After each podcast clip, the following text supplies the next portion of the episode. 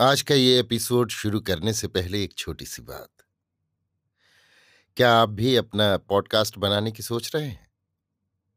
तो anchor try कीजिए। ये पॉडकास्ट बनाने का सबसे आसान तरीका है। नंबर एक, ये फ्री है। नंबर दो, इसमें कई सारे ऐसे टूल्स हैं जो आपको अपने फ़ोन और कंप्यूटर पर रिकॉर्ड और एडिट करने की फैसिलिटी देते हैं। नंबर तीन आप अपने पॉडकास्ट को डिस्ट्रीब्यूट भी कर सकते हैं, जिससे इसे स्पॉटिफाई और दूसरे प्लेटफॉर्म पर सुना जा सके। तो डाउनलोड कीजिए फ्री एंकर ऐप या विज़िट कीजिए एंकर डॉट एफ़ पर अपना पॉडकास्ट स्टार्ट करने के लिए। ये तो थी एक छोटी सी जानकारी, और अब शुरू करते हैं एपिसोड का सिलसिला। तो आज के एपिसोड में लीजिए सुनिए। सूर्यकांत त्रिपाठी निराला के लिखे उपन्यास, अलका का भाग तीन, मेरी, यानी समीर गोस्वामी की आवाज़ में। देवी दर्शन के पश्चात रास्ते पर किशोरी को खड़ी कर वासुदेव बाबा को प्रणाम करने को बगीचे में बैठने से पहले शोभा ने समझा दिया कि कुंवारी लड़कियों को देवी समझकर वासुदेव बाबा उनसे प्रणाम नहीं लेते। वो कुछ देर प्रतीक्षा करे। शोभा जल्दी आ जाएगी।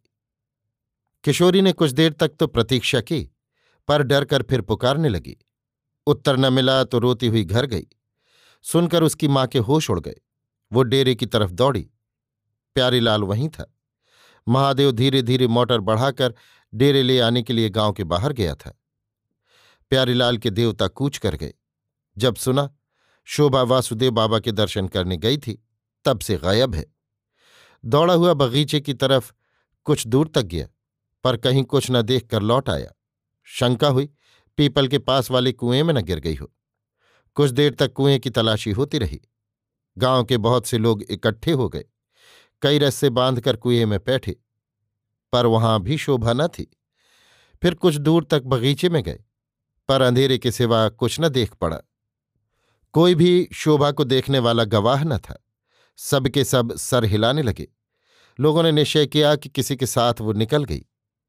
जब तक गाँव के भीतर शोभा की तलाश और उसके बुरे चरित्र की चर्चा हो रही थी, तब तक गाँव छोड़कर वो बहुत दूर निकल गई।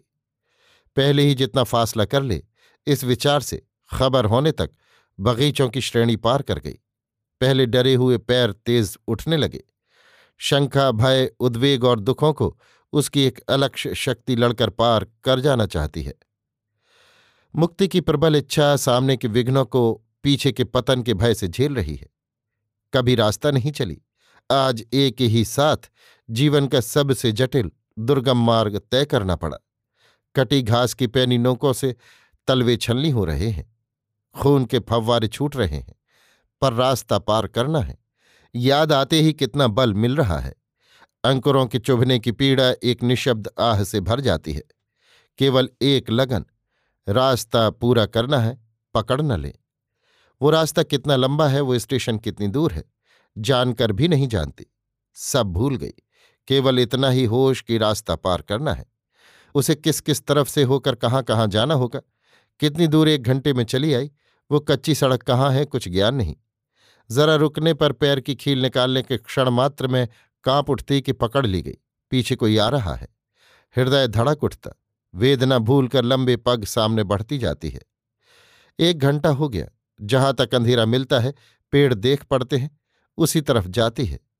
एक, दो, तीन कई घंटे पार हो गए। साथ साथ श्रांति बढ़ गई, गला सूख गया, दर्द भीगा, पैर दुखने लगे। बेताब हो वहीं बैठ गई।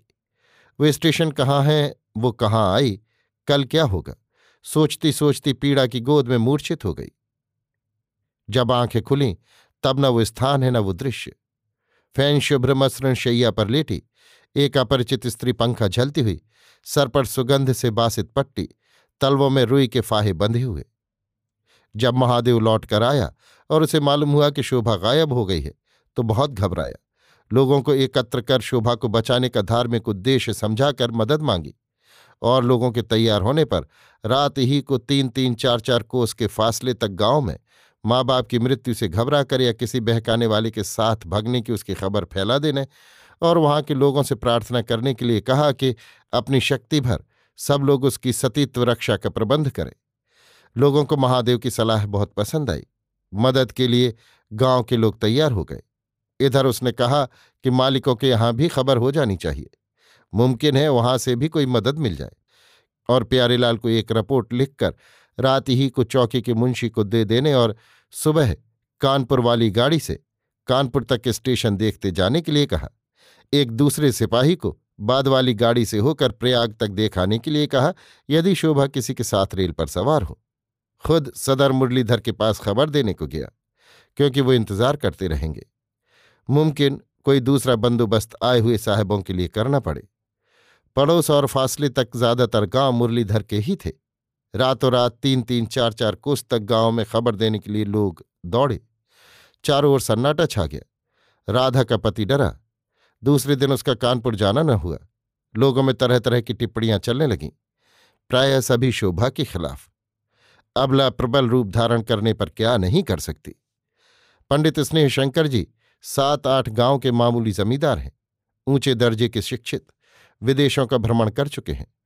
ऊँची शिक्षा प्राप्त करने पर भी ऊँचे पदों की प्राप्ति स्वेच्छा से नहीं की। सरस्वती की सेवा में दत्तचित्त रहते हैं। उम्र पचास के उधर होगी, साठ के इधर। लंबे पुष्ट गोरे, ऋषियों के अनुयायी। इसलिए ईश्वर प्रदत्त रौ पर नाई का उस्तरा नहीं फिरता। सर के बाल मूछे, दाढ़ी यथा संस्कार, प्रतिभा और प्रौढ़ता के अनुरूप। सदा प्रसन्न आँखों से गंगा के जल की सी निर्मल ज्योति निकलती हुई। ज्ञान के उस उभय धारा में देश के आदर्श युवक स्नान कर धन्य होने के लिए आते हैं। जमींदारी में रियाया के साथ रियायत का पूरा संबंध। अर्थ की ईंटों और शिक्षा के चूने से उठी ग्राम संगठन की सुदृढ़ सुंदर इमारत प्रांत के उन्नत मना मनुष्य कभी कभी देखने के लिए आते हैं। कभी कभी सरकार से भी कुछ सहायता मिल जाती है। मुरलीधर के गाँव की अपार क्षार जलराशि के भीतर एक छोटे से द्वीप की तरह सुजला सुफला शस्य श्यामला ज्ञानदात्री धात्री इतनी सी भूमि। चारों ओर बिना सहारे की नाव के अपने पैर पार होने की गुंजाइश नहीं।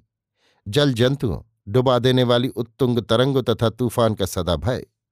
स्नेह शंकर जी गाँव के जमींदार की तरह नहीं, रियाया की तरह रहते हैं। जमींदारी का प्रबंध वहीं के किसानों की एक कमेटी करती है।